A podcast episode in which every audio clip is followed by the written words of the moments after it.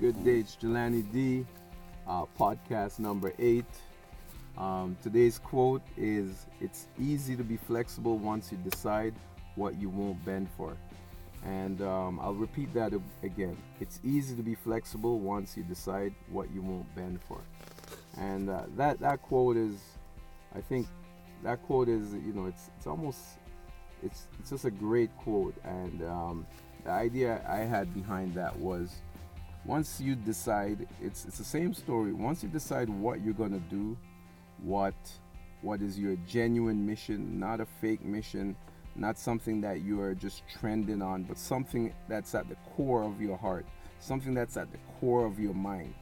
That should not be a bunch of different stuff. It should be a few different items that you know what? I'm standing up for this.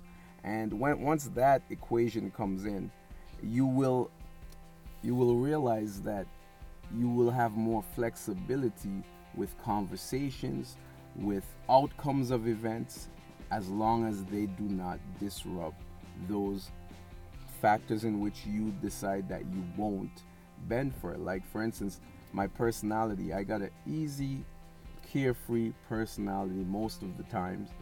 Uh, but there's certain things in my life that, in my beliefs, it's not up for it's not up for negotiations. The other 99 ones, I'm, I'm willing to have a discussion, but you know, like the that that that one or that two, let's not even put it on the discussion. It's not it's not up for discussion, and and in your life, it just makes it easier to function knowing that there's things in your life that uh, no matter how much information is given to you in regards to these matters, you're not at that point where you're ready to bend in those matters.